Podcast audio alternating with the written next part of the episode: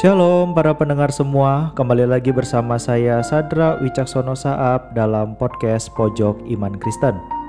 Judul perenungan kita pada hari ini adalah Gambarnya Tuhan yang terambil dalam Kejadian 1 ayat 27 hingga ayat 28. Maka Allah menciptakan manusia itu menurut gambarnya.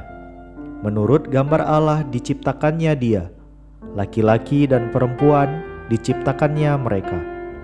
Allah memberkati mereka, lalu Allah berfirman kepada mereka, "Beranak cuculah dan bertambah banyak, penuhilah bumi dan taklukkanlah itu.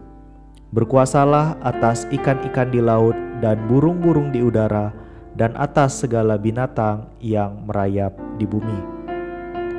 Para pendengar semua, mengapa manusia begitu istimewa? Secara umum, manusia dianggap istimewa jika dibandingkan dengan ciptaan lainnya, karena manusia adalah makhluk yang memiliki akal budi, sedangkan makhluk yang lainnya tidak.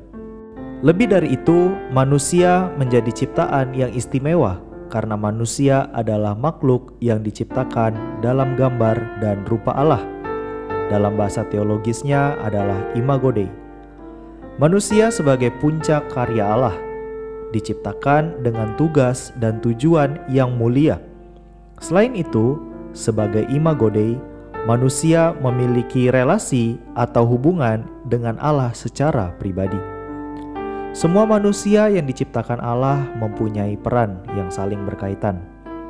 Maka dari itu, sangatlah penting untuk memiliki sikap toleransi yang didasari bahwa semua manusia adalah ciptaan yang istimewa, diciptakan dalam gambar dan rupa Allah. Sebagai pencipta, tentu Allah menghendaki semua manusia saling memperlakukan dengan kehormatan yang sama atau nilai yang sama, yang berarti bahwa manusia harus mencerminkan sikap hidup ilahi dalam kesehariannya. Imago Dei melampaui batasan suku, gen, maupun wilayah, karena gambar dan rupa Allah ada dalam natur setiap manusia yang Allah berikan pada saat penciptaan. Inilah yang seharusnya mendorong kita dalam mengupayakan toleransi kepada sesama kita. Menjadi manusia sesungguhnya berarti selalu mengupayakan kualitas hidup, cara hidup yang lebih baik dan bermanfaat, terlebih lagi sebagai gambar dan rupa Allah sudah seharusnya kita tidak membedakan sesama kita, baik yang kaya maupun miskin. Apakah dia seorang perampok, pembunuh, atau bahkan orang yang tidak percaya kepada Tuhan? Karena semua manusia memiliki keberadaan yang sejajar di hadapan Allah. Biarlah perenungan firman Tuhan pada hari ini menjadi berkat bagi kita semua. Tuhan Yesus memberkati.